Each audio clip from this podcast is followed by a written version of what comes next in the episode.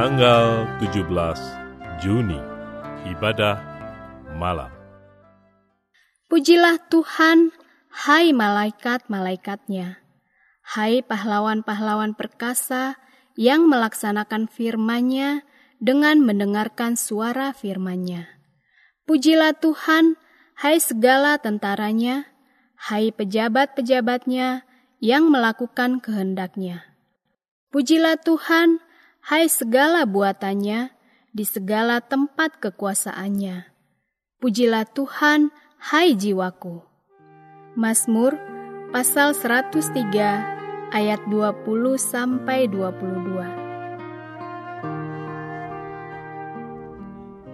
Mari meneduhkan, menenangkan, dan memusatkan hati kepada Tuhan. Saat hening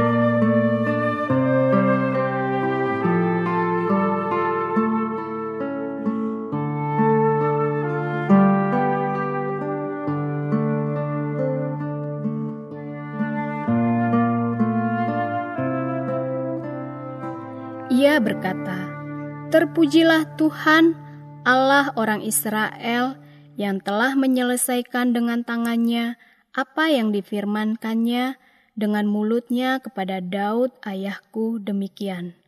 Sejak aku membawa umatku keluar dari tanah Mesir, tidak ada kota yang kupilih di antara segala suku Israel untuk mendirikan rumah di sana sebagai tempat kediaman namaku dan tidak ada orang yang kupilih untuk menjadi raja atas umatku Israel.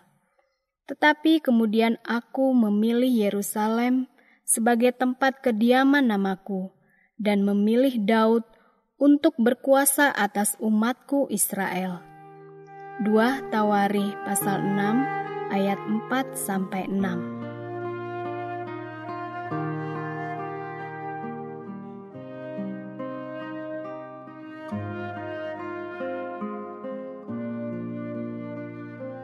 Orang yang besar tidak akan haus pujian.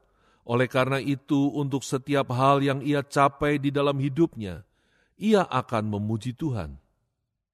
Sebab kualitas hidup seseorang bukanlah sekadar dapat dilihat dari hal-hal besar yang ia capai dalam hidupnya, namun dari kebesaran hatinya. Orang yang kerdil jiwanya selalu merasa tidak aman di dalam hatinya, sehingga ia akan haus pujian dan pengakuan dari orang lain. Sebaliknya, orang yang berhati besar akan hidup di dalam kerendahan hati, karena ia tidak memerlukan pengakuan orang lain atas apa yang ia capai.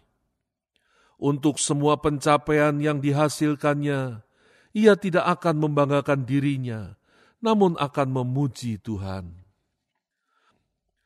Kualitas hidup yang luhur seperti itulah yang dapat kita lihat di dalam diri Raja Salomo, sebagaimana yang dicatat di dalam dua Tawarih pasal 6. Sesudah berhasil melaksanakan tugas yang dipercayakan Allah kepadanya, yaitu membangun bait suci di Yerusalem, ia tidak membanggakan dirinya. Sebaliknya, ia memuji Tuhan dengan berkata, Terpujilah Tuhan, Allah orang Israel, yang telah menyelesaikan dengan tangannya apa yang difirmankannya. Dengan demikian, ia tidak menyatakan bahwa pembangunan bait suci tersebut merupakan jerih lelahnya. Namun dengan rendah hati, ia mengakui bahwa semua itu adalah karena perbuatan tangan Allah. Sikap inilah yang menunjukkan kebesaran hatinya.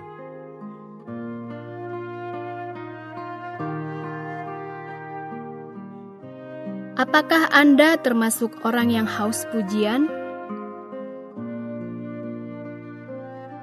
Apakah yang perlu dilakukan orang untuk mengatasi sikap tersebut? Ya Tuhan, aku menyadari bahwa sesungguhnya aku memerlukan pertolongan-Mu di dalam mengemban segala tugas dan tanggung jawabku. Aku memahami bahwa kemampuanku terbatas, sedangkan kuasa, hikmat, dan kasih-Mu melampaui segala sesuatu. Oleh karena itu, orang yang berharap kepadamu tidak akan pernah engkau kecewakan.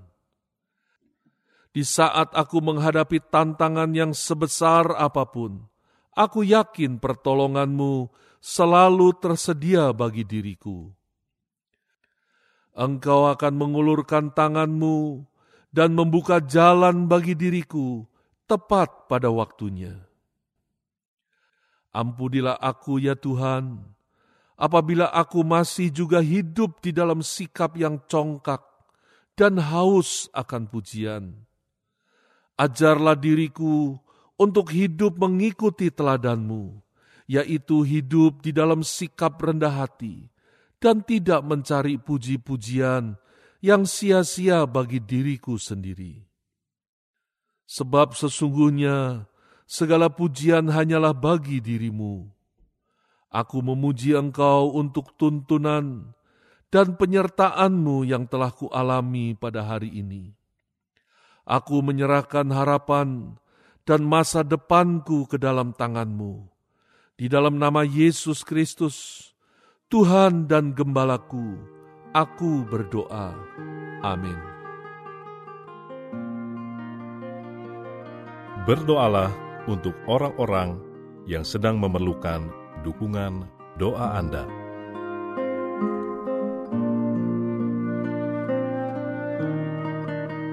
Mari meneduhkan hati di hadapan Tuhan.